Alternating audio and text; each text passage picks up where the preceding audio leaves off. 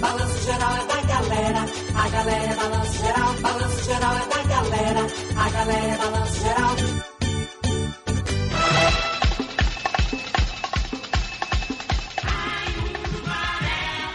Bom dia, um grande dia para todos nós, que Deus nos abençoe e nos proteja. Meus amigos, para começar o programa Salso Trindade, vamos colocar o telefone do povo e o zap do povo.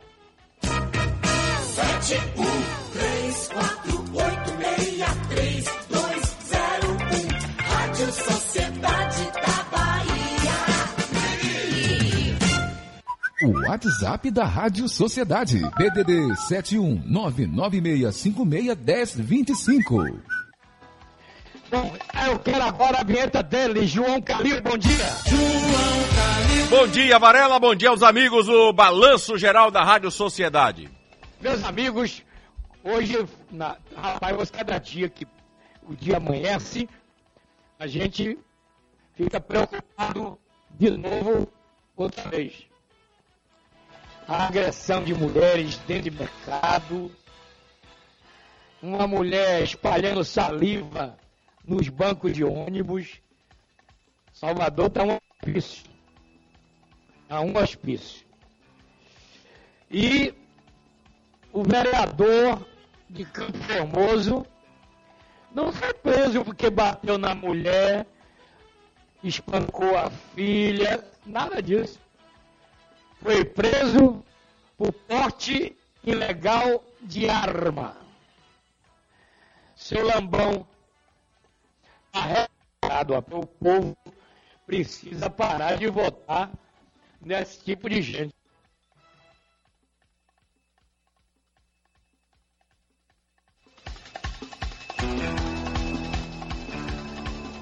Um abraço pra você, daqui a pouco Varela volta aí já 100%. Nós estamos eh, resolvendo um pequeno problema técnico aqui no som do Varela.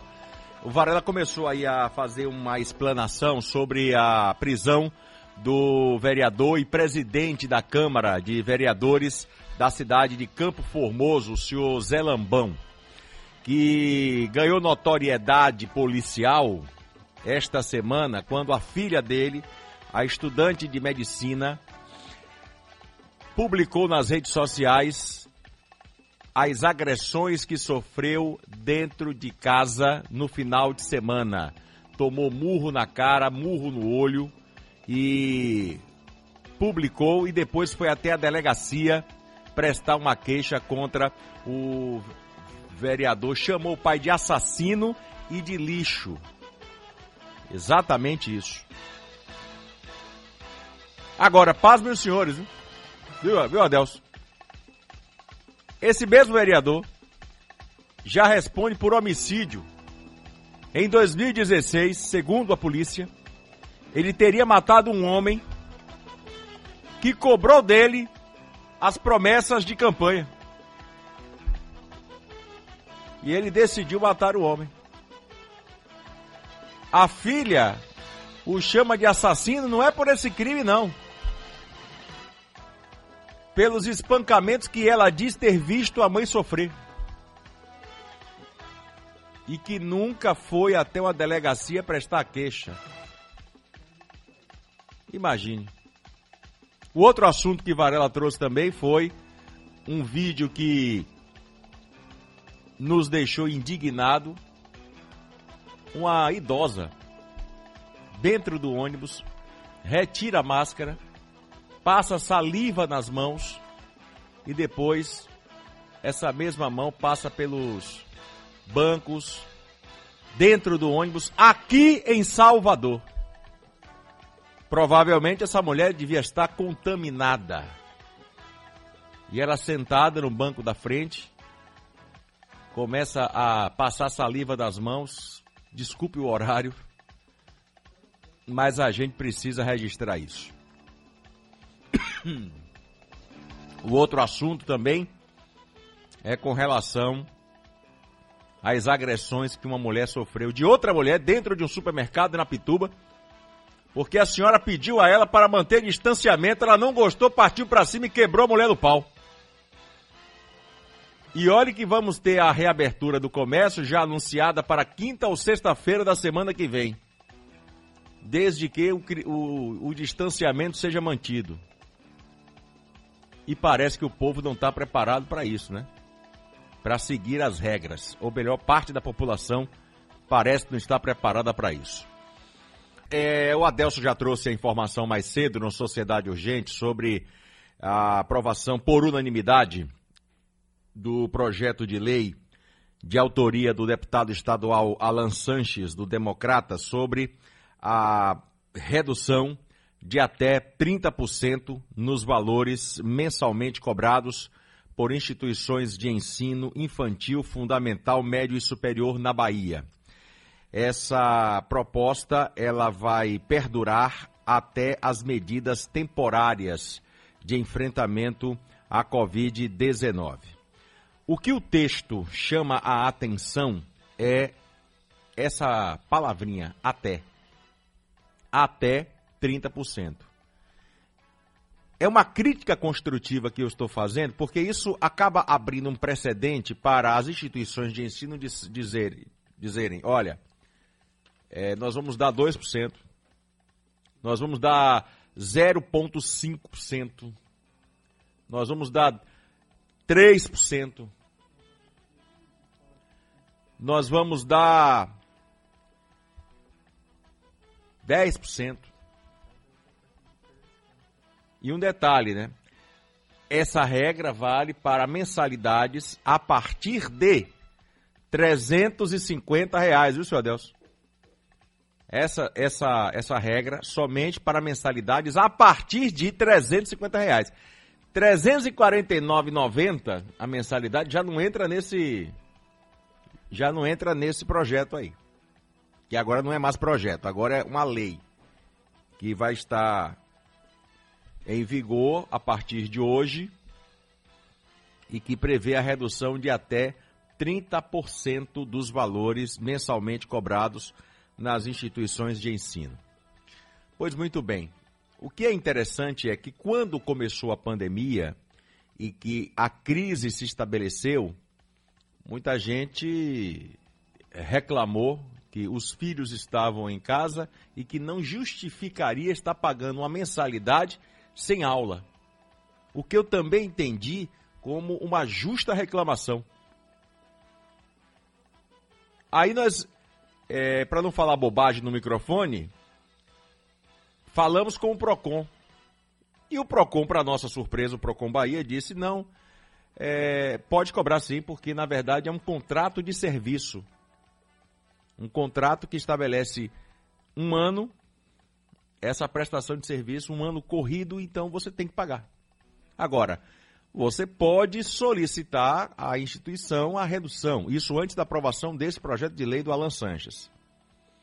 Você pode é, chamar a atenção da sua instituição para que faça um acordo e reduza o, os valores. Você pode comprovar isso através das dificuldades financeiras que você pode estar enfrentando e dizer: olha, eu não tenho condição de pagar isso. Agora, esse projeto de lei, eu só critico é esse, esse texto, quando diz que a proposta prevê redução de até 30% para valores mensalmente cobrados pelas instituições de ensino infantil, fundamental, médio e superior na Bahia. E os valores a partir de 350 reais. Essa regra só vale para mensalidades a partir de 350 reais, tá certo? Agora são 8 horas e 18 minutos. Vamos ver como é que anda Brasília. Sociedade em Brasília. Aliás, eu não sei se você vai falar sobre isso, mas eu soube hoje, passarinho me contou, que o ministro da Economia, o Paulo Guedes, disse que se a reforma tributária não for aprovada, ele deixa o governo Bolsonaro. Bom dia, Jafer Araújo. Bom dia, Calil, bom dia a todos. Zé Calil, a reforma tributária tem aí tomado as discussões aqui em Brasília e esse clima deve aumentar também, viu? Ontem o Guedes disse que vai entregar a reforma tributária já na semana que vem, na terça-feira, ao Congresso Nacional e, num primeiro momento, tem aquela proposta de um novo imposto, né? Mas, Calil, outro assunto de hoje também é que o novo ministro da Educação, Milton Ribeiro, foi empossado no cargo na tarde desta quinta-feira. A cerimônia aconteceu de forma fechada no Palácio do Planalto. O presidente Jair Bolsonaro, ah, que foi diagnosticado com coronavírus, participou por videoconferência. Milton Ribeiro é o quarto ministro da Educação do governo Bolsonaro. Antes dele, estiveram no cargo Ricardo Vélez Rodrigues, Abraham Weintraub e Carlos Alberto Decotelli, que deixou a pasta antes mesmo de tomar posse. Milton Ribeiro é teólogo e advogado, tem doutorado em educação e mestrado em direito. Até então fazia parte do Conselho Deliberativo da Universidade Mackenzie, em São Paulo. Em seu discurso de posse, Milton Ribeiro prometeu diálogo à frente do MEC. Queremos abrir um grande diálogo para ouvir os acadêmicos e educadores, que, como eu, estão entristecidos com o que vem acontecendo com a educação em nosso país. Haja visto nossos referenciais e colocações no ranking do PISA. Olha, uma das principais críticas ao MEC até então era justamente sobre a condução ideológica de Abraham Weintraub, que dificultava aí o, diálogo, o diálogo com os setores da educação e também do Congresso. Milton Ribeiro, que também é pastor, disse em sua posse que tem compromisso com o Estado laico. O novo ministro também usou o discurso para se justificar que nunca defendeu violência física na educação escolar. Jamais falei em violência física na educação escolar e nunca defenderei tal prática, que faz parte de um passado que não queremos de volta. Entretanto, vale lembrar que, devido à implementação de políticas e filosofias educacionais equivocadas, em meu entendimento, que desconstruíram a autoridade do professor em sala de aula e que agora existem, por muitas vezes, são episódios de violência física de alguns maus alunos contra o professor. As mesmas vozes críticas de nossa sociedade devem se posicionar quanto a tais episódios com a mesma intensidade. Pois é, Calil, é, mesmo sem citar diretamente, Milton Ribeiro se referiu aí a um vídeo em que ele defende que pais apliquem castigos físicos como correção aos filhos. Acompanhando a distância após o presidente Jair Bolsonaro reforçou o discurso do novo ministro de defender a autoridade do professor e pediu que Milton Ribeiro aplique um espírito de diálogo à frente do MEC. Existe hoje em dia uma gama enorme de excelentes e excepcionais professores em todos os níveis do Brasil. E com toda certeza, a chegada de um ministro voltado para o diálogo, usando a sua experiência e querendo o melhor para as crianças, esse entendimento se fará presente. Olha, à frente do MEC, Milton Ribeiro terá como primeiro desafio a votação do novo Fundeb, o Fundo de Desenvolvimento da Educação Básica, que está pautado aí na Câmara dos Deputados para a próxima semana. É com você, Calim. O Jafer Araújo trouxe a informação, eu esperei comentar por causa do comercial. Rapidamente uma, uma palavra né, sobre o que disse aí o Jafer Araújo e já uma polêmica com o novo ministro da Educação. O problema não é o ministro. Eu cheguei a essa conclusão. O problema não é o ministro, mas existe um, parece que né, é, criaram um tal de gabinete do ódio, né? Inventaram aí que tem um tal de gabinete do ódio. Parece que é, é, ou é na imprensa, eu não sei exatamente onde é, mas criaram um gabinete investigativo de ministro. Que é brincadeira, mano. Os caras investigam a vida. Nenhum governo, eu nunca vi isso. Nenhum outro governo, eu nunca vi isso acontecer. Eu espero que esse gabinete investigativo, seja lá de quem for, da imprensa, do diabo que o carregue, haja assim nos próximos governos. E eu espero estar vivo para acompanhar isso. Porque, amigo, eu vou te falar, o problema, eu cheguei à conclusão que o problema não é o ministro, é quem bota ele. Os caras querem, mas que querem mesmo chegar para atacar a presidência da República. E para muita gente, eu chego à conclusão que para muita gente o palanque ainda não acabou. Tem muita gente ainda que está em cima do palanque, inclusive gente da imprensa, meia dúzia aí de gente da imprensa que quer porque quer, quer, mas vai ter que ser encontrar algum podre para atingir a presidência da República. Aí eu vou dizer, é uma prestação de desserviço que se faz. Vamos fazer críticas? Vamos fazer críticas. Eu faço críticas à presidência da República, não há problema nenhum disso. Mas o problema é, é, é, é isso que a gente está vendo aí de, de perseguição já. Observe que todos os ministros que foram é, é, colocados lá, vamos encontrar um podre dele. Nem que ele tenha roubado é, um doce na padaria quando ele era criança. Mas a gente tem que falar isso que é para atingir o presidente. repare que é bem assim. Gente, para que tá feio. Para que tá feio. 8 e 27 vamos ali? Juazeiro. Giro Bahia. Senhor do Bonfim Juazeiro prorrogam toque de recolher. Por que será, hein? Por que será? Quem vai trazer os detalhes é Dalmir Campos. Bom dia. Bom dia, Calil. Bom dia para você que está ligado na programação da Rádio Sociedade. Duas cidades da região norte prorrogaram aí o toque de recolher é, com o objetivo de manter o distanciamento social e evitar o aumento do número de casos de coronavírus. Em Juazeiro, após reunião com a cidade vizinha Petrolina, o prefeito Paulo Bonfim prorrogou o toque de recolher que se encerraria neste domingo até o dia 26. O mesmo será feito em Petrolina, que tem mais casos da doença que Juazeiro. Já em Senhor do Bonfim, uma reunião técnica definiu que o toque de recolher que estava previsto para acontecer até o próximo domingo e existia a possibilidade de ser antecipado, né, o encerramento desse toque de recolher, eles definiram que o toque de recolher continua até o domingo, ou seja, em Senhor do Montinho, o toque de recolher permanece pelo menos até este próximo final de semana. No último boletim epidemiológico divulgado, o Senhor do Bonfim tem 198 casos positivos e dois óbitos. Já Juazeiro tem 1.663 casos confirmados e 45 óbitos. Na região norte, tempo nublado, mínima de 19 e máxima de 30 graus. Tome Campos, para a Rádio Sociedade da Bahia. Giro Bahia. Oferecimento: Governo do Estado. A Bahia contra o coronavírus.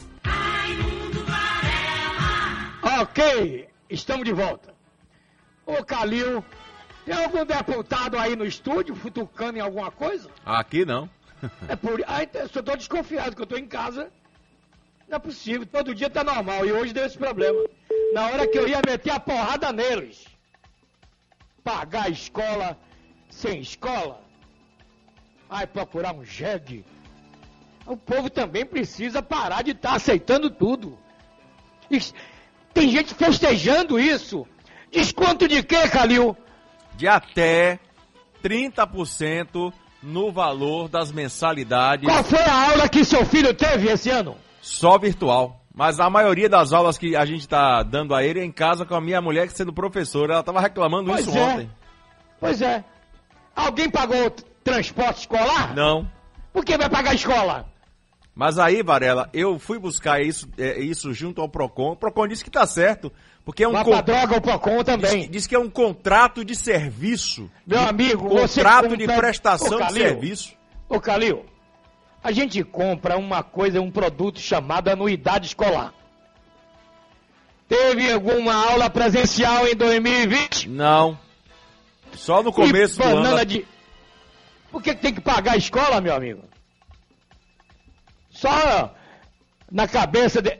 Eu acho que esses deputados são sócios do negócio. Mas você, você viu o termo, o texto?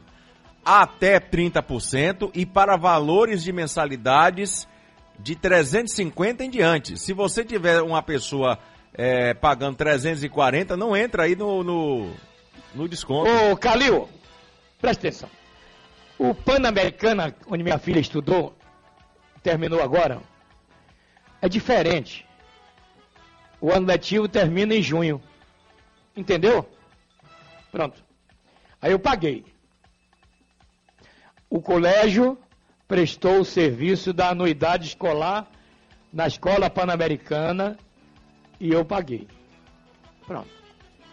Agora, se não tivesse dado uma aula para minha filha, eu ia pagar?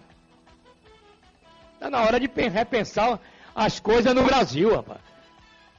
povo também, o povo brasileiro aceita tudo. Aceita morar dentro da lama, abandonado. Ainda hoje eu vi a matéria da, do Brasil inteiro. O abandono do povo. Sané.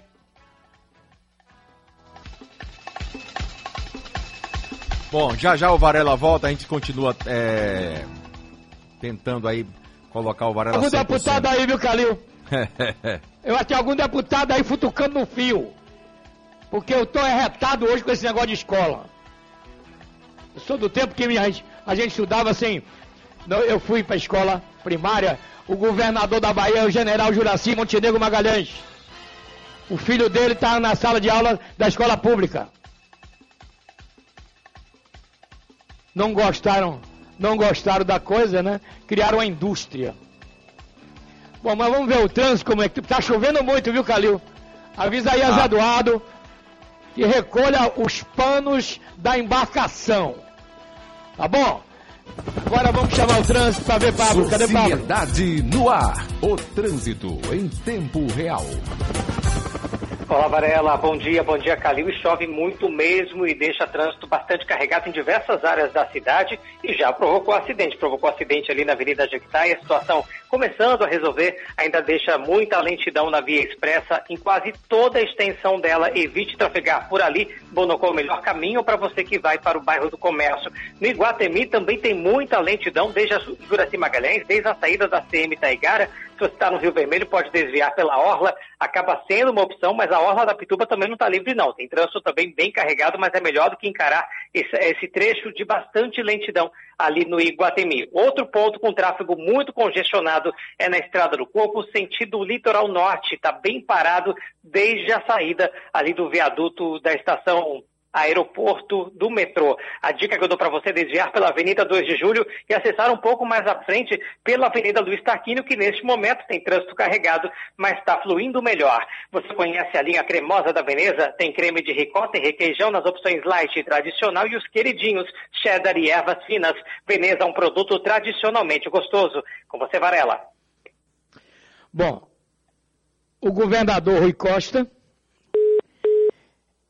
abriu o jogo, que tá, tem um bilhão e meio de receita que caiu no Estado nos últimos 90 dias.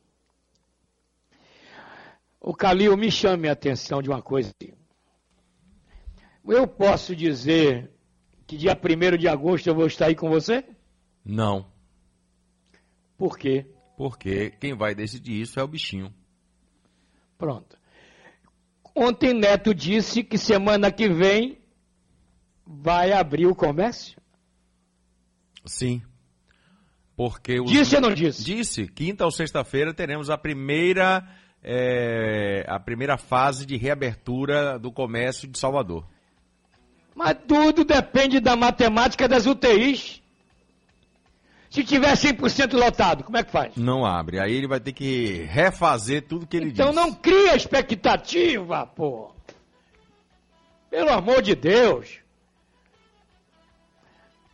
Não se pode gerar expectativa. Eu disse hoje no ar na televisão, vou repetir aqui. Quando eu disse há um mês atrás que o Real Madrid ia ser campeão, porque eu conheço futebol e vi que ele tem mais estrutura no momento, no pós-pandemia. Não estou fazendo adivinhação. E ontem ele foi campeão. Então, na, nas três fases que você leu para mim, Calil, primeira etapa, segunda etapa, terceira etapa. Todos três numa dependência de ocupação de UTIs.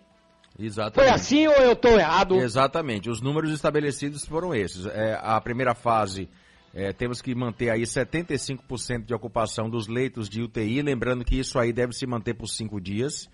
A segunda fase, 60 e 70, 65%. E a terceira fase, 60%. Pronto. Tiver tudo 100% abre? Não. Pronto. Ontem eu vi uma matéria, Calil. Todo mundo abriu assim, ó, a televisão todo o Brasil. Alcançamos 2 milhões de Covid no Brasil. 2 milhões. Pronto. E cada dia aumenta mais. Olha aqui. Bahia, 55 mortes em 24 horas. 3.380 casos em 24 horas. 2.693 mortes no total. Certo? Pronto. Está aí a, a confusão. Ah, chegamos, passamos de 2 milhões de casos de Covid no Brasil. Então vamos chamar agora o, o Dima. Ele está em Paulo Afonso, é isso? Giro É. Bahia. Dima Rock. Bom dia para você, Dima. Bom dia. Bom dia, Varela. Bom dia, Calil. Bom dia, sociedade. Olha, prefeito de Macururé pede afastamento do cargo. O prefeito da cidade de Macururé, no sertão baiano, testou positivo para coronavírus. A informação foi anunciada no final de junho e pegou a todos de surpresa. Everaldo Carvalho comunicou ele mesmo através de sua rede social na internet o fato. Segundo informações, ele teria mantido contato com outras pessoas que já estavam com o vírus e foi contaminado. A cidade de Macururé já passou por lockdown, colocou barreiras sanitárias nas estradas e, mesmo assim, a contaminação continua entre os moradores. Ontem, o prefeito enviou à Câmara de Vereadores um pedido para afastamento do cargo.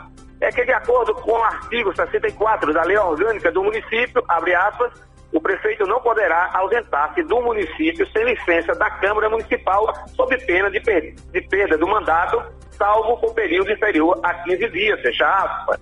Já o artigo 65 diz que o prefeito poderá licenciar-se quando possi- impossibilitado de exercer o cargo por motivo de doença ou de- devidamente comprovada. Everaldo está internado em UTI, unidade de terapia intensiva na cidade de Salvador. Fez exames para verificação da situação dos pulmões e espera o resultado. Ontem mesmo foi empossado em seu lugar provisoriamente o vice-prefeito, o Ibson Macedo, popularmente Galo Cego. Essa é a notícia de hoje. Aqui é Dimas Roque de Paulo Afonso, para a, Rádio- para a Rádio Sociedade da Bahia. Giro Bahia. Oferecimento: Governo do Estado. A Bahia contra o coronavírus. Bom, Calil, você viu o Bolsonaro com dois remedinhos na mão, dizendo não recomendo essa medicação para ninguém. Qual a medicação? Mas ele não disse há um mês atrás que ia tomar, que tomava cloroquina, hipocloroquina. Disse Ô, ou não disse? Das duas, uma. Ou o remédio não está fazendo efeito, ou então É. alguém disse a ele, ó, não faça isso porque o senhor pode estar incorrendo num, um- um- um erro muito grave, porque a própria Anvisa não recomenda a utilização. O governador Rui Costa disse bem claro para os políticos: antes de dar a alguém o remédio, tome você primeiro. Pronto.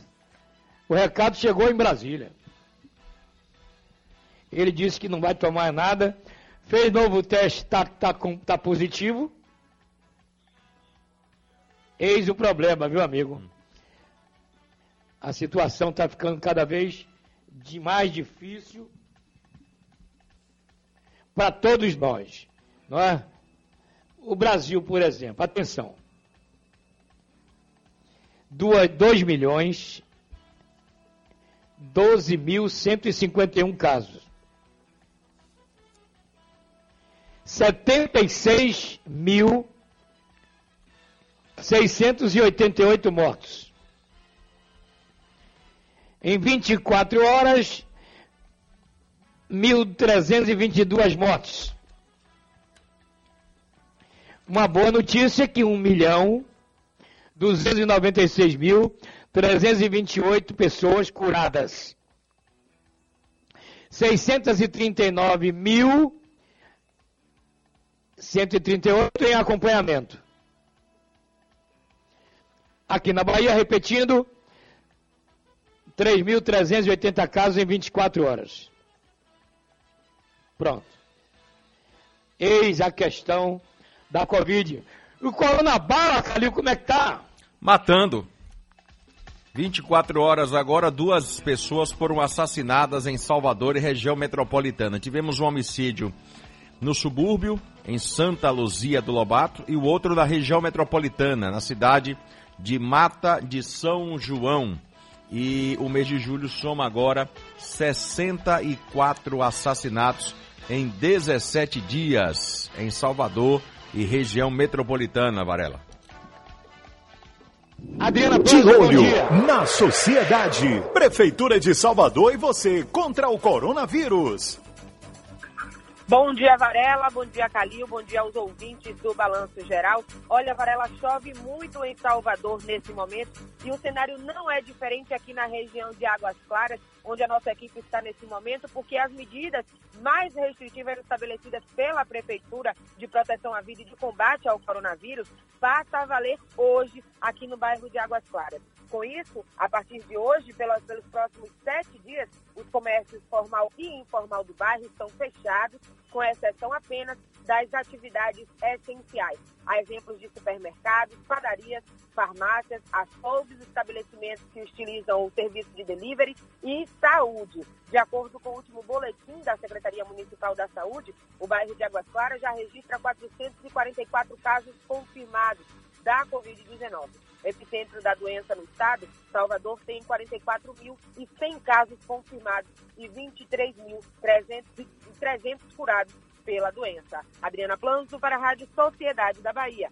24 horas no ar. Aqui você fica sabendo de tudo.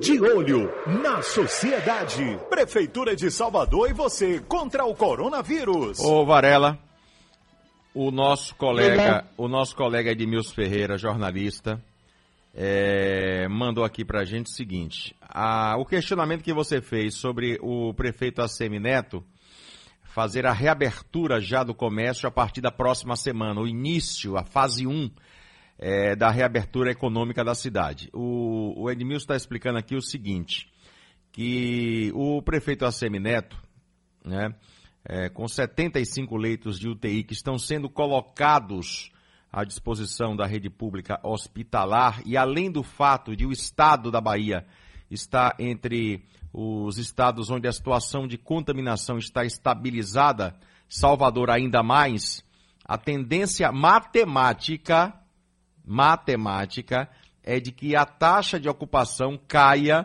para os 75% numa visão otimista do prefeito de Salvador.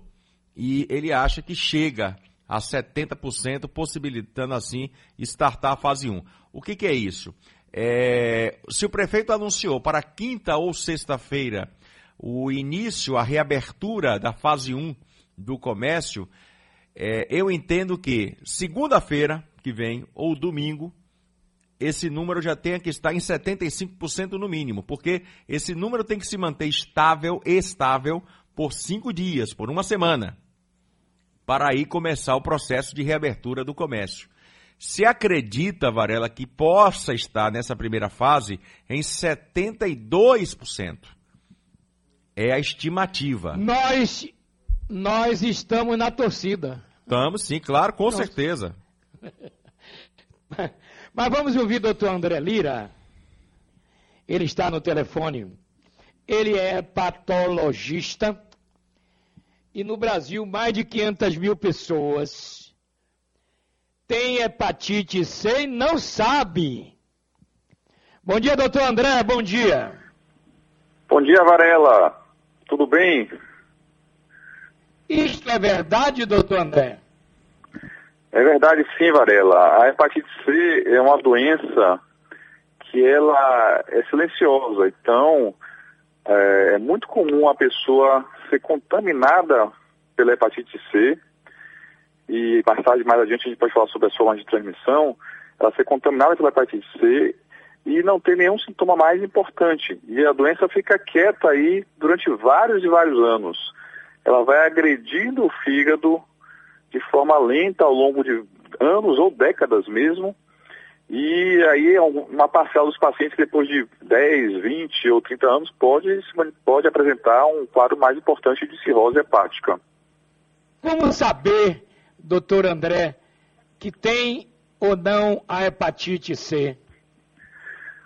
Olha, quando se suspeita o paciente que tem uma maior chance de, de ter essa hepatite C, o primeiro exame que nós fazemos é, fazemos as enzimas hepáticas, né? Então, muitas vezes até o, o, o, paciente é descoberto em exames de rotina, faz a TGO e TGP, que é a LT, ST, a mesma coisa, são enzimas hepáticas e quando dá elevada, é uma maneira de suspeitar, existem outras também, mas assim, uma vez que você suspeitou dessa possibilidade, o exame, que é o teste de triagem, é o anti-HCV, ou anti-VHC, que é o anticorpo contra a hepatite C. Então, este teste dando positivo, a gente vai seguir adiante com um teste confirmatório, que é chamado do HCV-RNA. Mas se o anti-HCV der negativo, você praticamente exclui a hepatite C, salvo em casos muito particularizados, em pacientes imunossupressos, situações muito especiais, com o anti-HCV negativo, ele, ele não seria o suficiente para excluir. Mas, para a população geral, o anti-HCV negativo exclui a hepatite C e o anti-HCV positivo é, indica que é necessário fazer um teste confirmatório. Quantos tipos de hepatite nós temos? Olha, quando nós falamos essa expressão hepatite viral, nós estamos nos referindo às hepatites causadas pelos vírus hepatotrópicos, que são vírus que têm atração pelas células hepáticas. Esse termo hepatotrópico é que tem atração pelas células hepáticas. Então são cinco vírus, o A, o B, o C, o D e o E. Só que o vírus A e o vírus E basicamente produzem só hepatite aguda. É, na população geral, hepatite aguda. Então, nunca, por exemplo, o vírus A nunca cronifica. Você tem um quadro de hepatite aguda, que é aquele quadro clássico que muita gente já teve até quando criança ou adolescente, que é o olho amarelo, mal-estar e febre, mas depois de alguns, de um, alguns dias ou algumas semanas o quadro melhora e a pessoa fica curada e não mais vai pegar o hepatite A. E a hepatite E, que aqui no Brasil é bem menos frequente, e também ela basicamente dá hepatite aguda. Em casos excepcionais também de transplantados, pode provocar um quadro crônico, mas ela basicamente dá quadro de hepatite aguda e o paciente elimina o vírus. Mas as hepatites B e C, essas sim são as hepatites que classicamente podem dar o quadro agudo, embora a hepatite C normalmente não se manifeste com esse quadro agudo assim típico, ela, ela é mais silenciosa, mas assim, e pode, em uma parcela dos pacientes, não todos, pode progredir com a infecção crônica silenciosa, como a gente mencionou. A hepatite D de dado aqui na Bahia não, não temos, ela é mais restrita lá na Amazônia e em alguns países do mundo. Doutor André, o senhor acompanhou o meu caso e pelo que o seu pai me disse, e você me disse na época, que tive hepatoesteatose. O que é isso, isso doutor? É, exatamente. Existe, então, assim, existem as hepatites virais, né, como eu mencionei, que é hepatite A, B, C, D e E, e existe também hepatites de outras causas. Então, existe hepatite causada pela doença gordurosa não alcoólica do fígado, que é o, o, o paciente que é, classicamente, né, as pessoas fazem ultrassom e tem esteatose hepática. Então, um paciente que é, tem alguns fatores de risco para a deposição de gordura no fígado, que não é relacionada ao uso de bebida alcoólica, e é, essa gordura no fígado, numa parcela dos pacientes, não em todos os pacientes, mas uma parcela também, ao longo do tempo, pode provocando uma hepatite. A gente chama esteatohepatite não alcoólica. Aí provoca essa hepatite, é, vai lesionando o fígado e depois de 20 anos também, 20, 30 anos, pode chegar a um quadro de cirrose. Existe também as hepatites causadas por outras situações. Sim. Doutor André, o João Calil está querendo fazer uma pergunta. Ele vai fazer agora para o senhor. Vamos lá, Calil. Tá certo. Doutor, doutor André Lira, é, bom dia. Eu, eu, Bom dia. Eu estava atento aqui a uma, a uma, informação interessante que o senhor passou, que depois eu vou fazer essa pergunta, porque a, o senhor falou sobre cirrose hepática. E sempre se associou a, a, a cirrose ao alcoolismo na fase adulta.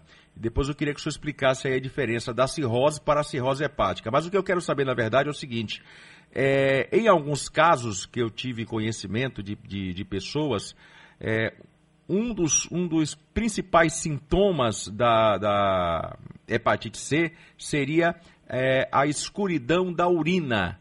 seria esse o, o primeiro sintoma que indica que o indivíduo está com hepatite C, doutor André? É, Calil, é o seguinte, depois eu vou até voltar aquele ponto que você falou da cirrose alcoólica, que realmente é importante mesmo. Mas assim, sobre essa questão da urina escura, na verdade, pessoas que têm um quadro de hepatite aguda, de qualquer causa, isso é mais comum até na hepatite A, que dá mais quadro de hepatite aguda, e na hepatite B também. Então, a hepatite aguda de qualquer causa, ela provoca o olho amarelo, né, que a gente chama o termo de icterícia, e com isso a bilirrubina sai na urina e a urina fica escura, parecendo cor de Coca-Cola. Isso. Que chama de colúria, que é essa urina escura. Então essa urina escura é um dos sintomas que ocorrem nas hepatites agudas. Nas hepatites crônicas, é, habitualmente a urina vai ficar normal. É, então no caso da hepatite C, na verdade a hepatite C aguda pode provocar essa urina escura, mas como eu falei, a hepatite C aguda, a gente não, não é uma coisa muito comum a gente ter esse quadro florido de hepatite aguda C. É uma doença mais silenciosa. O indivíduo pega a hepatite e normalmente não faz esse quadro de, de urina escura nem de olho amarelo. Por isso que ela vai silenciosa, muita gente não sabe que tem hepatite C. É, então, resumindo assim a sua pergunta, essa urina escura é característica de, de quadros de hepatite aguda de qualquer causa mas a hepatite C, na verdade, ela menos frequentemente faz isso. E voltando à sua questão da cirrose, na verdade, cirrose e cirrose hepática é a mesma coisa. Ah. Então, realmente, as pessoas associam muito a cirrose ao hepática ao uso de álcool. É, exatamente, ao uso de álcool. Então, isso é frequente. O indivíduo vai no consultório então, isso é mito, né? e tem uma cirrose e, faz, e pergunta, ah, mas você que cirrose fosse só por álcool. Mas não é. Então, a hepatite B dá cirrose, a hepatite C pode dar cirrose, é, a gordura no fígado sem ser pelo álcool, que é a esteata hepatite não alcoólica, da cirrose, tem outras causas também menos frequentes, hepatite autoimune, então tem várias causas de cirrose hepática. O álcool é uma causa importante, mas, mas não é a única causa. Doutor André Lira, Varela. Oi, Varela. O, Sim. O seu colega, o nosso cardiologista, diz que o São Rafael está lotado lotado de gente com Covid. É verdade isso? Varela, olha só, essa questão do Covid, é, existe um canal próprio lá do São Rafael que tem a determinação, que tem os dados sobre isso. Eu, na verdade, eu não tenho esses dados assim computados sobre Covid. Então, eu não sou a pessoa ideal para falar sobre esses dados de taxas de internamento, de como está a situação do Covid lá no, no São Rafael. É, depois eu posso até lhe passar quem seria a pessoa responsável lá para falar sobre essa questão. Agora, se vocês eu estive eu no Aliança, COVID, viu, André? Covid normalmente não agride o fígado, raramente pode provocar hepatite. Isso é uma coisa interessante de se saber, que não é comum Covid provocar hepatite, mas é, em alguns casos particularizados pode provocar. Agora, doutor André, o que é bom para cuidar da, do fígado? Porque o fígado, pra, na minha, não sei, é o órgão talvez mais importante do organismo. Não é verdade isso? É, o fígado, sem dúvida, é um dos mais importantes, né? Porque também temos, tem o coração, tem o cérebro, mas assim, sem dúvida, sem o fígado a gente não vive. Então é um órgão que ele metaboliza as substâncias, é um órgão fundamental. Então, para cuidar do fígado, eu diria assim que é, é, o que são fatores de risco para algumas doenças hepáticas? Por exemplo, a esteatohepatite não alcoólica que você mencionou, fatores de risco são é, obesidade, diabetes, hipertensão e colesterol elevado. Então, ter um bom controle dessas situações ajuda no controle da, do, da, da, da, doença hepática. É, evitar comportamentos de risco. A hepatite B, por exemplo, é uma doença sexualmente transmissível. Tem outras formas de transmissão. Tem a transmissão vertical também, que é a transmissão da mãe para o filho. É, tem transmissão por contato com material cortante e transmissão sexual. Então, evitar comportamentos de risco é, ajuda a, na prevenção da hepatite B, por exemplo, compartilhamento de material perfluorocortante, né, indivíduos que usam usuários de drogas intravenosas, ilícitas, se você compartilhar é, sem, sem utilizar material esterilizado, você pode transmitir tanto a hepatite B quanto a hepatite C. Então, evitar esses comportamentos, esses comportamentos de riscos ajudam a prevenir as doenças do fígado. E do, em relação ao álcool, O indivíduo que bebe todo dia, mesmo que seja, por exemplo, a gente considera assim que para a mulher, se ela beber 20 a 30 gramas de álcool por dia, ou para o homem 30 a 40, durante vários anos tem risco de ter cirrose hepática. E o que são 30 gramas de álcool, por exemplo, para. O que é que corresponde a 30 gramas de álcool? Em média, duas garrafinhas de cerveja de 350 ml já, já, já corresponde a 30 gramas de álcool. Então, o indivíduo que bebe todo dia essas duas garrafas, ele está em risco ao longo de vários anos de ter uma cirrose por doença alcoólica do fígado. Doutor André Lira, então a hepatite é hereditária também, é isso? Não, a hepatite, ah, a hepatite o que, é que ocorre? Às vezes a mãe pode, a mãe pode ter uma hepatite C ou uma hepatite B e ela pode transmitir para o filho é, na hora do parto. Então isso, é, isso ocorre, pode ocorrer na hepatite B e C. Na hepatite C é mais frequente no, quando a mãe tem uma carga viral mais alta. Na hepatite B também. Na hepatite B hoje em dia, a mãe que, que se sabidamente tem infecção pelo, pelo vírus B, o filho quando nasce já recebe uma profilaxia para reduzir muito a chance de contaminação. Então ele recebe uma vacina nas primeiras horas do nascimento e recebe a imunoglobulina também que protege contra essa infecção da mãe para o filho. Muito obrigado, doutor André, pela entrevista. Varela, muito obrigado também, estou à disposição. Lembrando que é o Julho Amarelo, que é o mês das hepatites virais. Então, só para chamar a atenção dessas doenças, principalmente a hepatite B e C, que às vezes são silenciosas e as pessoas não sabem que tem, para ficarem atentas para isso. Obrigado, doutor. Grande Ô, abraço Calil, aí, viu? Para tá Varela e Calil. Calil. Um abraço, doutor.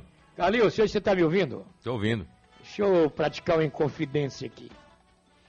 17 de junho de 2006, eu estava saindo do Aliança para uma aeronave e fui para São Paulo quando fui transplantado de fígado e rim. Quem foi meu médico? Dr. Guilherme Lima. Agora na Bahia, 9 horas e 3 minutos. 7, 1,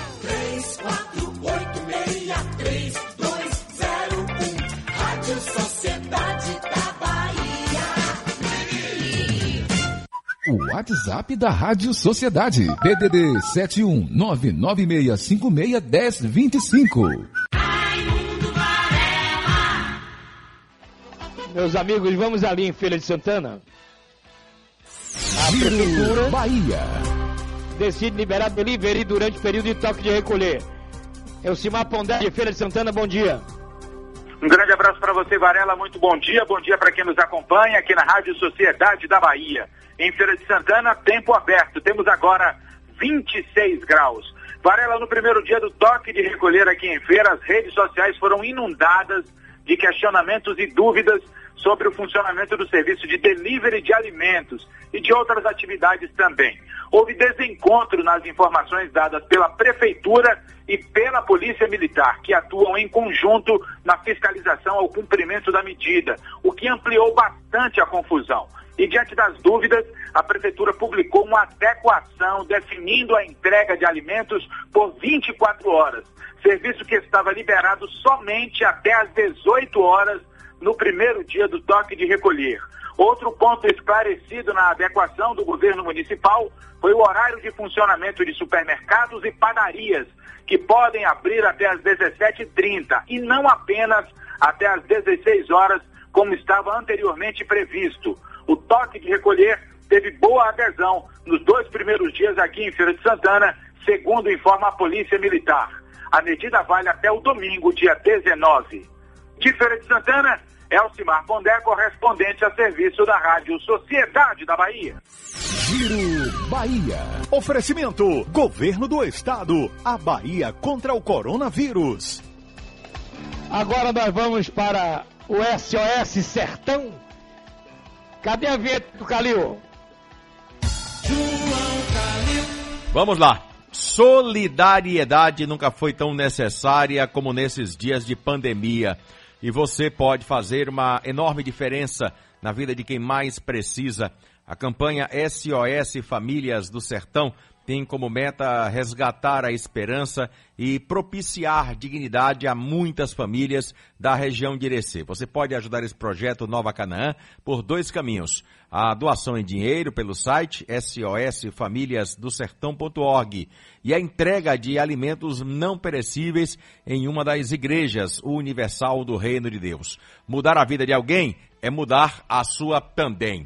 Varela, o coronavírus fez mais uma vítima entre as personalidades brasileiras. Hoje, sexta-feira, dia em que o país completou 2 milhões de casos e quase 77 mil mortes. Morreu aos 78 anos o jornalista e apresentador José Paulo de Andrade. Ele estava internado desde o dia 7 de julho no Hospital Albert Einstein, em São Paulo, por complicações da Covid-19. João Paulo tinha 60 anos de carreira na rádio e 57 só na Rádio Bandeirantes.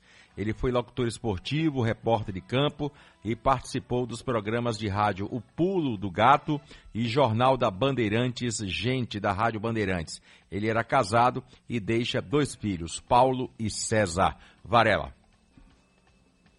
Nosso companheiro na Rede Tupi, hein? Trabalhou muito também na Rede Tupi, de televisão. A repetidora na Bahia da Rede Tupi era a TV Itapuã na época. Que a TV Itapuã nasceu em 19 de novembro de 1960. 60. De lá para cá, que a Record chegou à Bahia em 97. 1997. É isso mesmo, minha vida. Um dia a gente vai também, Calil. A gente nasce, vive e morre. O Brasil é o mundo que é assim. Única certeza. O Rio de Janeiro, Rio de Janeiro iniciou a fase 4 de flexibilização hoje. Olha a situação lá, viu, Calil? Pontos turísticos também tem permissão para abrir. Mas Corcovado Pão de Açúcar, Aquarrio, seguem fechados. As áreas boêmias abertas com maiores controles. A fase 4 da cidade do Rio de Janeiro, em meio à pandemia. Qual é a principal mudança? É a permissão de segunda a sexta de esportes coletivos em praias e lagoas. Por exemplo, podia jogar vôlei na praia? Pode. Futevôlei na praia? Pode. Agora, a prática de altinha, você considera lazer, segue proibida. Nos finais de semana, todos os esportes coletivos em praias e lagoas seguem proibidos. Por quê? Evitar aglomerações. A partir da quarta fase, da, da fase 4, pontos turísticos estão autorizados a reabrir com um terço da capacidade. Entretanto, Calil, o Pão de Açúcar, o Corcovado, o Rio Star, o Aquário, previsão para a primeira quinzena de agosto. Notícias que vem agora lá do Rio de Janeiro. Então tá aqui, ó. Esporte coletivo de segunda a sexta, quadra nas praias e lagoas, pontos turísticos, um terço da capacidade, aumentou o distanciamento para 4 metros, hein? Por pessoa. Rapaz, então não dá para futebol, viu, Calil? Na hora da, do carrinho, da cotovelada, como é que vai ser? Esse distanciamento. Tem uma coisa interessante lá. Esse distanciamento de 4 metros que você acabou hum. de falar aí me remete a uma cena que eu vi hoje no seu programa hum. de uma mulher agredindo a outra por no causa mercado. do distanciamento dentro de um mercado na Pituba. É. Pode ter sido um fato isolado? Pode. pode. Mas também pode não ter sido. Bom, foi uma boa notícia para a natação do Rio piscinas de clubes estão reabertas mas somente para a prática do esporte. Seguem proibidas para o lazer. Entendeu, Calil? Ele tomar banho de piscina, não pode. Mas fazer natação olímpica, pode. Comércio de rua, capacidade passou a ser dois terços. E o funcionamento aos sábados está liberado a partir das 9 horas. Também reaberta, reabertos estacionamentos na orla. Feiras de artesanato. Academias. O distanciamento era de 6 metros cúbicos ou quadrados por pessoa, passa a ser de 4 metros quadrados. Educação. Isso é Rio de Janeiro, viu, Calil? Universidades abertas somente para atividade prática da área de saúde, medicina, fisioterapia e enfermagem. Pronto. Tô vendo aqui, Varela, tô vendo aqui na, no canal fechado a notícia aqui Sim. de Salvador, Ah. dizendo que Salvador tem um déficit de 240 milhões nos cofres.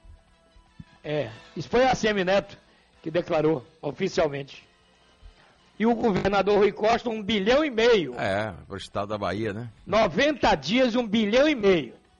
Será que aqueles 49 milhões Deve estão tá incluídos aí? Tá no bolo? Tá nesse rolo? Matematicamente deveria estar, né? Rapaz, Você não- falou aí, Varela, sobre as medidas de segurança. Barcelona, na Espanha, acabei de receber aqui a notícia. É, Retomou o confinamento depois de novos casos confirmados da Covid-19. O governo espanhol, Olha o abre e fecha aí, ó. é, o governo espanhol falou para o mundo ontem a preocupação que explodiu de novo o contágio da Covid. E eu vi alguém dizer ontem numa televisão dizer a Europa foi melhor, foi mais inteligente, se preveniu mais, evitou e agora volta ao normal. Cadê o normal? É muita gente, Calil, falando bobagem, viu? Que é isso? Pelo amor de Deus. Aqui, olha. Então, Um dia depois da liberação das praias no Recife, Olinda amplia a flexibilização das áreas eh, públicas. Quiosques reabrem e banho de mar já está autorizado em Olinda. Do nosso vizinho estado de o banho Pernambuco. de ma- Calil, Hein? eu acho, eu acho normal, mantendo aquele distanciamento, em qualquer lugar público, pode funcionar, meu irmão. Varela, deixa eu te fazer uma pergunta. Diga. É, Sim. Você já viu imagens da Praia da Barra ali do Porto, do Farol? Você já, Já. viu? Você já viu, não já? Já, Veja bem. já. é, eu já passei ali por aquela praia fazendo matérias para TV. Varela, não tem como você andar em tempos normais. É uma dificuldade muito grande para você andar. Todo mundo quer ir para o farol da Barra. Todo mundo quer ir para o porto da Barra. Aí eu lhe pergunto, como é que eu vou é, colocar na cabeça do cidadão de que é preciso manter o distanciamento? Me diga aí. Na Barra, por exemplo. Vamos abrir a Praia da Barra. É querer.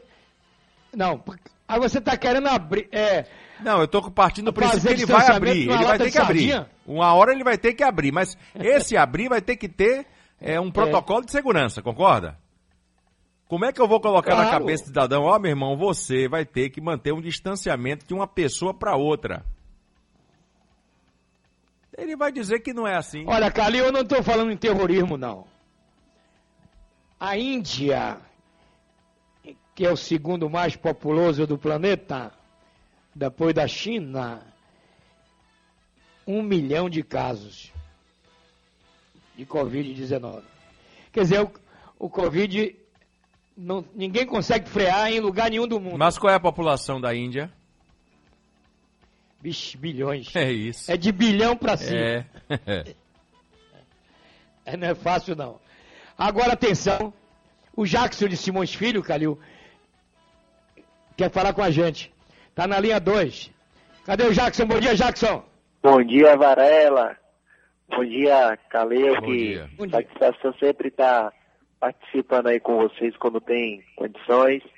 Quero fazer um comentário aí sobre a abertura, né, gradualmente, futuramente do comércio. É aquela questão, tem que ter todas as medidas, né, todas as seguranças, porque se não for desse jeito aí não funciona, entendeu? Cabe a cada um se conscientizar, respeitar as regras, que tudo dá certo. E que bom, já tá para voltar ao futebol, né? Com a, todas as medidas cabíveis, todos os cuidados. E vamos acreditar, ter fé e se conscientizar que tudo dá certo. Tô aqui na sintonia. Sucesso para vocês aí. Ficar com Deus e um bom Deus trabalho. abençoe, Jackson. Parabéns pelo seu otimismo. Isso. Calil, Hein? ele falou uma coisa importante aí, você viu, né? Sobre. Bahia vai jogar duas partidas em 24 horas. É, eu perguntei para os setoristas que, com- que fazem parte do clube, do clube, tanto do Bahia do Vitória, falei, vem cá, é, Bahia e Vitória vão ter elenco suficiente para disputar essas competições aí num período curto de. Porque tem uma, tem uma regra, né? Uma, uma, uma determinação que o limite é de 66 horas, né? De um jogo para o outro. O, o limite de descanso, o tempo de descanso. Tem que respeitar isso aí. CBDF, isso. Isso. O, me disseram que o Vitória tem 35 jogadores no elenco, o Bahia também tem 35 jogadores no elenco. Dá dois times de futebol. Mas aí eu pergunto, vamos lá, não sei, eu acho que não é o Vitória, é o Bahia. O Bahia tem uma deficiência de goleiro. E aí você tem é, o, o Douglas Grolli, que está machucado. Renovou, né? Renovou até Ele 2020 renovou por mais dois Re- anos. Renovou, renovou até 2022. Mas ele se machucou. É, teve um estiramento esses dias, esses dias aí. E deve ficar 15 dias. Então o Bahia tem o Anderson, que ganhou a titularidade depois daquele Bavi, que o, o Bahia perdeu por 2 a 0 e o, o, o- o Douglas falhou. E tem o outro goleiro que foi que, que, que subiu do sub-20. Aí você tem um goleiro titular e um goleiro reserva. Não é isso? Aí se por acaso o Isso. Anderson se machucar e ou, ou, ou tomar um cartão vermelho, que não é difícil acontecer, me diga uma coisa, e no outro jogo, quem é que vai pro gol? Quem é que vai pro gol? Vai improvisar, né? Então vai ter que botar jogador de, de linha então, né? Como a gente fala na... É. é. Uma vez me chamaram para jogar no gol, eu digo, mande sua mãe. Quero não. Receber bomba, tô fora. Eu só conheço um Ô, jogador... Calil, você tem um testemunho da prefeitura Eu aí, só tem? conheço um jogador que, que atuou em todas as posições num time de futebol. Você sabe quem é, não sabe? Claro. O Washington Luiz. Isso. Que foi goleiro também, jogou de goleiro. Calil, e o testemunhal? Vamos lá.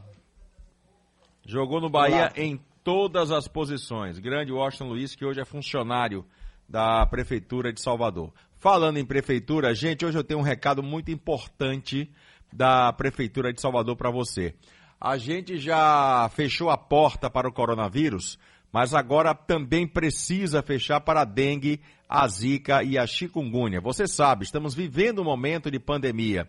E para não piorar ainda mais a situação crítica da saúde pública, vamos nos unir e cuidar das nossas casas. Limpe regularmente pratos e vasos de planta. Não deixe a água acumular. Cubra reservatórios e verifique garrafas, pneus, piscinas. Utilize inseticidas e repelentes. Utilize mosquiteiros. A sua colaboração é fundamental. E esse é mais um desafio que precisamos vencer juntos. Proteja sua casa contra a dengue, a zika e a chikungunya. Prefeitura de Salvador. Varela. Bom, eu estou com Edmundo Campos. Ele é da Boca do Rio e ele quer falar. Senhor Edmundo, bom dia. Bom dia, grande Varela. Bom dia, meu irmão. Tudo bom, Calil? Ô, meu irmão, tudo bem? Seja bem-vindo. É o seguinte, eu vou dar o número do protocolo e vou dizer qual é o assunto. O protocolo é 2020-017 158-450. Foi pedido no dia 29 de março de 2020 à Prefeitura Municipal de Salvador. Do que se trata, Varela? É a poda de três árvores aqui na Praça Renato Mendonça, em frente ao supermercado. Pode dizer o nome? Pode. Pode. Atacarejo aqui na Boca do Rio. É Rua Belardo Andrade de Carvalho. sem número. Essas árvores tá, tá, está em cima de uns postes de iluminação pública que pertencem à prefeitura. Esses postes, aqueles postes ornamentais que tem na prefeitura. Eu já pedi, já morri de cansado. Mas ele só atende aqui, sabe? Porque quando é pessoa comum, cidadão para mim, é, é uma dificuldade. Agora, quando vem alguém com cartaz e um vereador tá dizendo, olha, fulano está pedindo. É, a ligação não tá legal hoje, né? Aliás, hoje com essa chuva e vento, o telefone tá que tá. Mas Edmundo, Lembrei um abraço. agora da Telebahia, molhou o É. telefone. Aí já foi. 156 é o telefone para Potrocolar. Potrocolar. E 160 para falar de Covid. É a prefeitura. Agora deixa eu chamar aqui Edmundo. Não, é Ailton Lobo. Tá na ilha amarela. Seu Ailton, bom dia. Bom dia, Varela. O que é que Bom tá dia, vendo aí Camilo. na, Bom dia. na, na Ilha Amarela, meu irmão? Rapaz, a Ilha Amarela tá complicada aqui, viu, Varela? Não tem infraestrutura nenhuma no, no, no bairro. Tá muito complicado o transporte, precário, iluminação pública, tudo precário aqui no nosso bairro. Ô, Varela. A vou- prefeitura está ausente, então, da Ilha Amarela, é isso? Isso, corretamente, viu, Varela? Ô, Varela, vou bater na tecla outra vez contra a Transformador. É sobre os ofícios que encaminhou o nosso superintendente, Fabrício Mille, solicitando a implantação de dois Ah, redutores de velocidade. Ô, Calil, o nome dele é Tom Cruise, é? É Tom Cruise. O bonitão da Transformador. Você que tá dizendo. É uma pose retada. O bonitão é por sua conta. Não, é o que o povo diz, né? É o povo, eu não. É o povo, eu também não. Você gosta de achar homem bonito, mano? Olha, me deixa, viu? Tá mais pra filme de Eu sou- terror o único homem que eu acho bonito era meu pai. também. e meu filho. É. Aliás, tá uma graça, viu, Calil? É, Seu menino tá uma graça. figurinha. Parabéns. Valeu. É. Agora, Ailton Lobo, então o apelo é para organizar trânsito, sinalização da Ilha Amarela. Um abraço, Isso, nosso correto. Ailton Lobo. Agora, Calil, você- diga, diga, diga. Ailton. Corretamente, Diga, é, Ailton. sinalização de trânsito em toda a Isso. região de Ilha Amarela, faixa de pedestre para poder dar mais segurança para os motoristas e para os pedestres. E também uma sinalização um semáforo aqui no Largo Amarela. Tá bom. Porque está muito complicado. Ao invés de falar com o Tom Cruise, cara. eu vou falar com o Zé do Caixão. Pronto. Pra resolver. Ô, Calil, Quem é Zé do tá Caixão? sentado aí, hein? Quem é Zé do Caixão? Depois eu lhe explico. Minha gente, nós vamos ali em. Ah, deixa eu falar uma coisa. Eu vi na internet um cara xingando o governador da Bahia. Vamos respeitar a autoridade, cambada de sacripanta? Discutir, discordar. Aprendam, pelo amor de Deus, a convivência com as ad- adversidades de forma harmônica.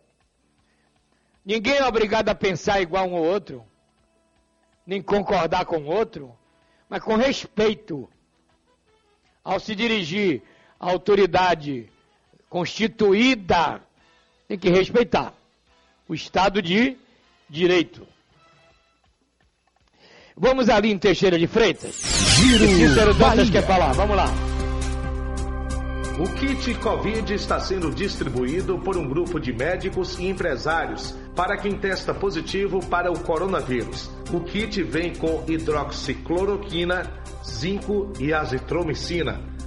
A médica Caroline Martins, a porta-voz do grupo, disse que não há irregularidade na distribuição dos medicamentos, porque os pacientes são beneficiados com o kit somente quando apresentam a receita e ainda precisam assinar um termo de ciência e consentimento para o uso da hidroxicloroquina associada com a azitromicina. De acordo com o grupo, mais de 100 pacientes já receberam o kit Covid no município de Teixeira de Freitas, Cícero Dantas, correspondente a serviço da rádio Sociedade da Bahia.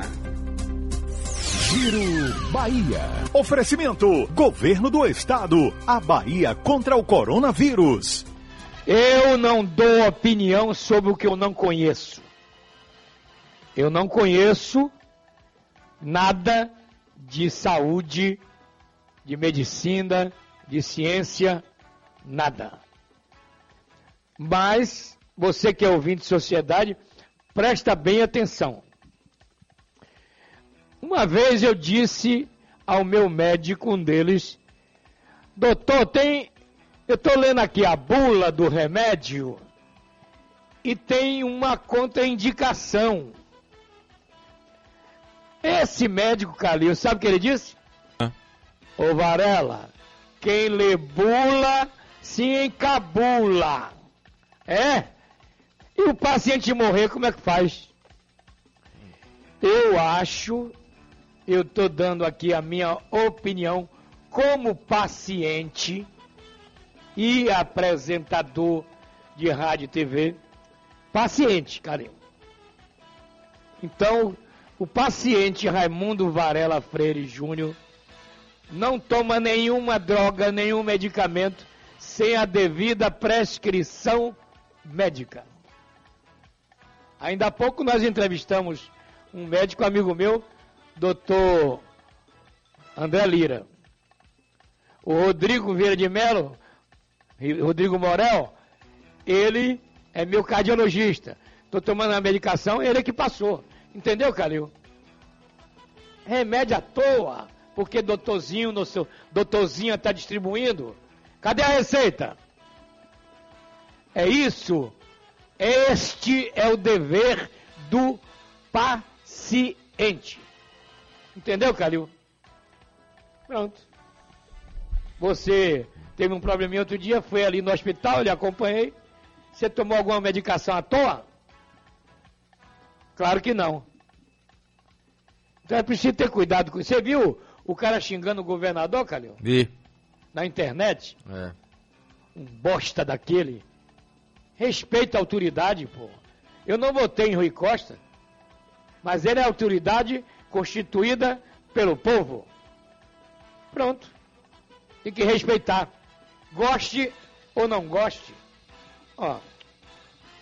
Rapaz, é uma loucura esse país, viu? Cada um. Parece a casa de Miguel. Cada um faz o que quer. Calil, o cara plantou, rapaz, 200 mil pés de maconha. Sabe aonde? Mirangaba. Quando eu digo feijão não dá mais dinheiro. Ah, para plantar feijão é coisa de otário, segundo eles, viu? O negócio é plantar maconha.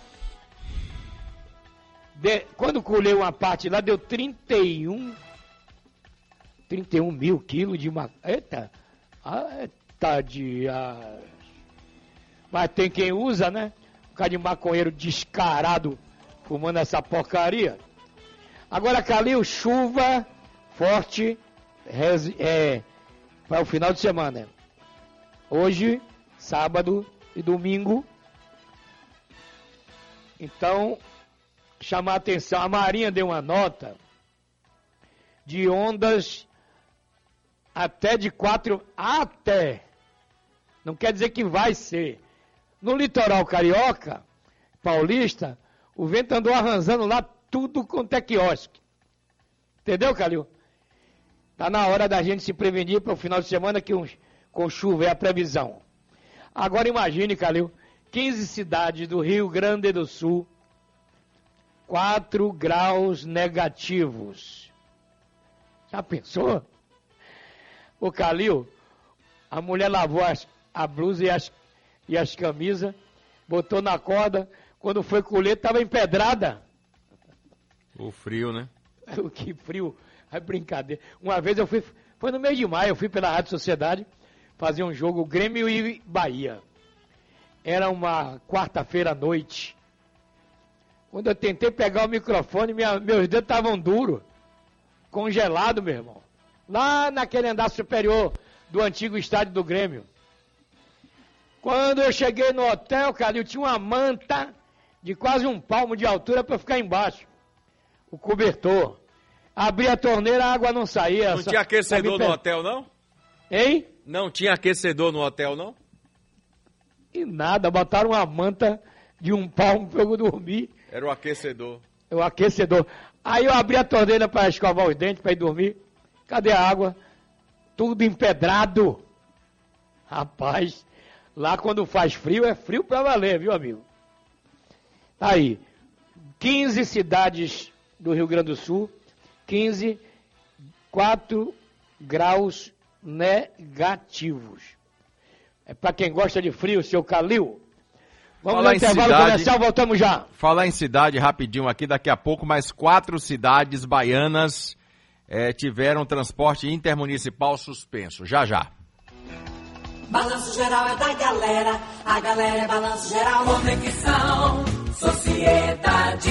De segunda a sexta, às 10 da manhã, você é o nosso convidado para uma manhã de muita informação com o Conexão Sociedade. Um encontro diário com diferentes assuntos, entrevistas, temas polêmicos e, claro, a participação dos ouvintes com os mais diferentes pontos de vista e assuntos que conectam o nosso dia a dia. Tudo com a credibilidade do jornalismo da sociedade. Você é o nosso convidado de todas as manhãs. Conexão Sociedade, de segunda a sexta, 10 da manhã.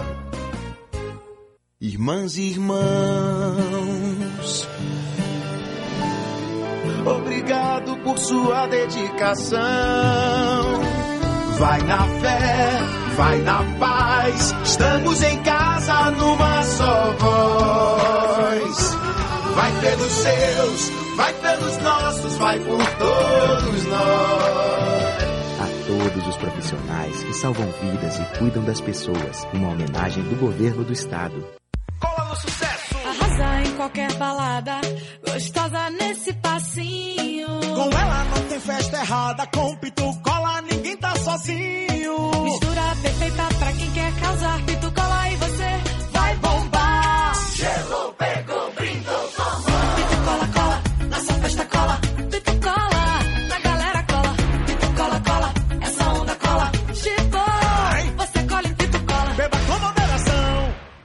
Você fechou a porta para o coronavírus. Agora precisa fechar também para a dengue, a zika e a chikungunya. Limpe regularmente pratos e vasos de planta, não deixe a água acumular, cubra reservatórios e verifique garrafas, copos, pneus e piscinas. Utilize inseticidas e repelentes. Utilize mosquiteiros. Não deixe que a dengue, a zika e a chikungunya virem uma nova epidemia. Esse é mais um desafio que precisamos vencer juntos. Prefeitura de Salvador.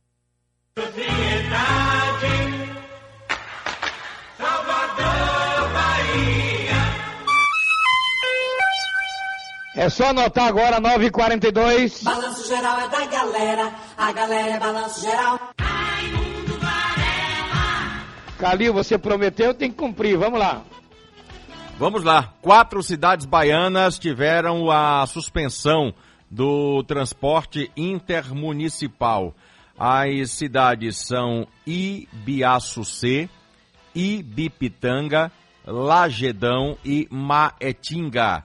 Essas cidades vão ter o transporte municipal, intermunicipal, eh, suspenso a partir de amanhã, sábado, dia 18. O decreto foi eh, publicado no Diário Oficial de hoje. Esse mesmo decreto também autoriza a retomada do serviço em Brejões, Ibipeba e Licínio de Almeida, cidades que estão aí há 14 dias ou mais sem novos casos da Covid-19, Varela.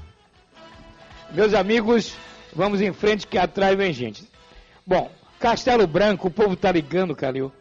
Castelo Branco, Águas Claras, são bairros que estão com restrições a partir de hoje, não é isso? É. O que, é que a prefeitura está pretendendo aí? É justamente, Varela, diminuir os números de casos da Covid-19, porque foi percebido que nesses bairros, é, Castelo Branco e Águas Claras, o número de contaminação tem aumentado assustadoramente. Então, para conter o avanço de contaminação nesses dois bairros, a prefeitura decidiu então é, fazer medidas mais restritivas. Interessante dizer que esses bairros ficam próximos a Cajazeiras. Você tem aí Castelo Branco, que, que, que, está ali perto, Águas Claras também, bairro perto. Ontem eu até anunciei aí as, as os números de Cajazeiras, é, somando todas as Cajazeiras e mais Fazenda Grande 2, já passamos de mil casos, mas ninguém toca em Cajazeiras. O comércio funciona normalmente. Eu posso ficar achando chato, repetindo isso, mas eu queria uma resposta. Uma, uma, uma, uma resposta que me convencesse é, por que, que é, em Cajazeiras não há medidas restritivas, Varela. É, rapaz, é uma cidade. Meio milhão de habitantes. Brincadeira. Não, 800 mil habitantes. Pois é. O último censo. Calil, você tem parente em Minas? Tenho, tenho minha irmã, meus sobrinhos. Isso. Meu cunhado. Eu, no programa de ontem da Record, Jornal da Record, 19h45. Minas Gerais. Uma quadrilha, não, é um consórcio. Oh. Empresas reunidas Mudou de nome? pegaram 120 milhões do governo de Minas, dinheiro para construir presídio, embolsaram, meu irmão. Levaram o dinheiro do, do, de Zema? É, dinheiro para fazer presídio. Ai, meu Tem Jesus, jeito desse Brasil país, tá trem. Tem jeito? Hein? Tem jeito esse país? Tem. É copiar a China.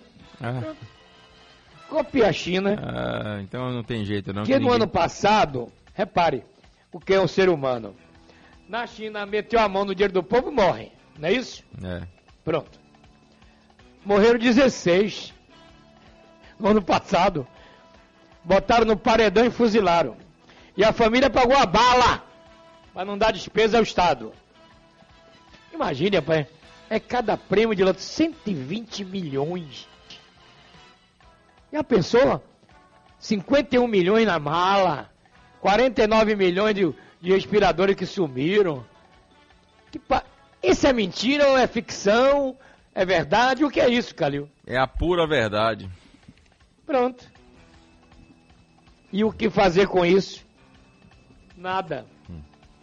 Ainda ontem outro susto, né? Porque tem a, a gente tem mania de fulano é sério, político parece que é uma pessoa séria, não é? Aí eu tô lá acompanhando o Jornal da Record. Lá vem a notícia. Formação de quadrilha, corrupção, a Bahia envolvida através da Odebrecht. Geraldo Alckmin. Quem diria, hein, Calil? Com aquela, voz, Geraldo- com aquela voz mansa, né? Eu me lembro quando ele chegou aqui, ele foi candidato a presidente. Doutor Geraldo, né? É, Doutor rapaz. Alckmin. O PSDB da Bahia todo reunido aí no estúdio. Todo mundo a, a esperar a fala do doutor. Que quadrilha, hein, meu irmão? Né? Não sou eu que estou dizendo, não. É Lava Jato, viu? Tá dizendo, sou eu não. Aí minha esposa disse assim: esse era o único que parecia ser sério. Eu lembrei da minha tia. Eu vou votar em Collor, meu sobrinho, porque é a primeira vez que eu vou votar num presidente bonito. minha tia, coitada. É, Teve, teve gente que votou aqui. Eu vi no, eu, eu tava. Onde foi, gente? Foi Piri, Piripiri, Paripa, um É. lugar desse. Aí eu vi um grupo de pessoas conversando, né? Eu tava É. fazendo a matéria e estavam discutindo política. Mas não foi assim Sim. a política, né? Tava discu- a mulher falou assim: Eu mesmo votei em Neto, em Neto que eu acho ele um pão. é o que, minha senhora? Ele é um pão. Você quando antigamente falava, né? Quando o cara era bonito, era um pão. Mas, é, Então, enfim. Então, cuidado que vão candidatar aí o Zé do Caixão. Ah, meu Deus do céu. Varela, você sabe quem é Dona Marluce? Você sabe que deu um probleminha aqui, não foi? Foi. No começo? Na hora que eu tava dizendo a verdade na cara do povo, Pois é. eu vou votar num, num diabo chamado Pezão? Hum. Vou votar numa peste chamada Furão? Vou votar num demônio chamado Zé Lambão? Zé Lambão. A lambança. Fez uma lambança lá. Ele matou, segundo a polícia, ele é acusado de ter matado um homem em 2016. Eu botei a matéria hoje, Porque o homicídio. homem cobrou dele as promessas de campanha. Rapaz. Segundo a polícia.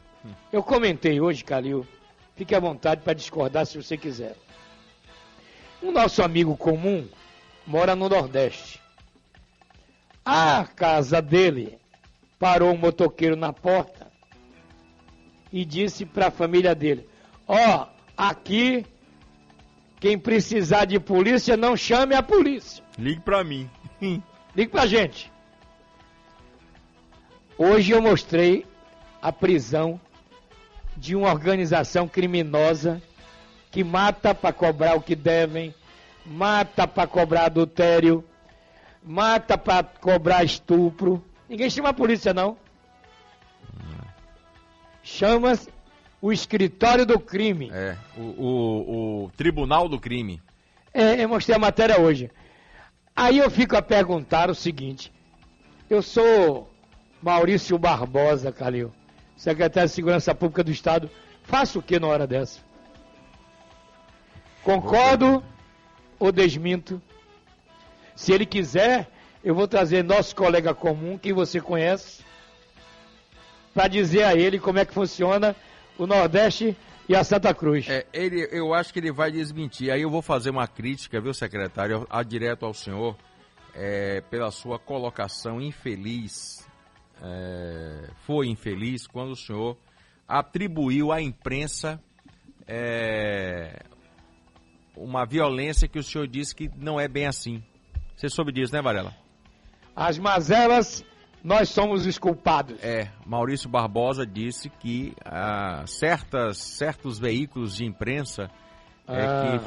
que, que promovem essa violência que na verdade ela não existe. Bom, eu queria perguntar ao dono do estabelecimento comercial se aquilo que aconteceu no estabelecimento dele quando os assaltantes levaram sandálias, roupas, tudo que tinha lá, se aquilo ali foi ficção ou invenção dele. Isso. E as câmeras registraram. Se Pronto. aquele rapaz que perdeu a vida, né, perguntar para a família dele, vítima de latrocínio, se aquilo ali foi ficção também.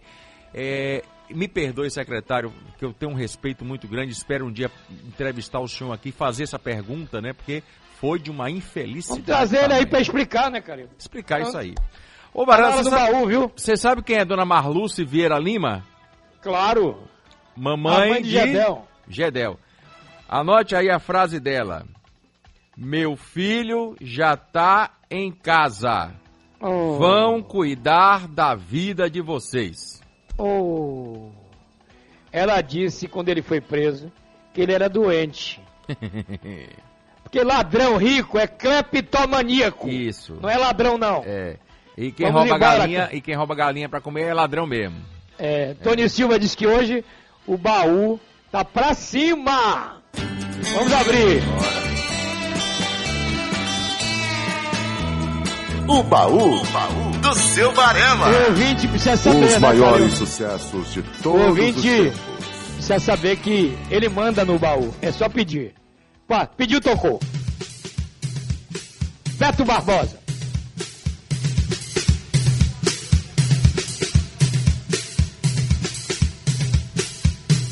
Vamos lambatear. A docica.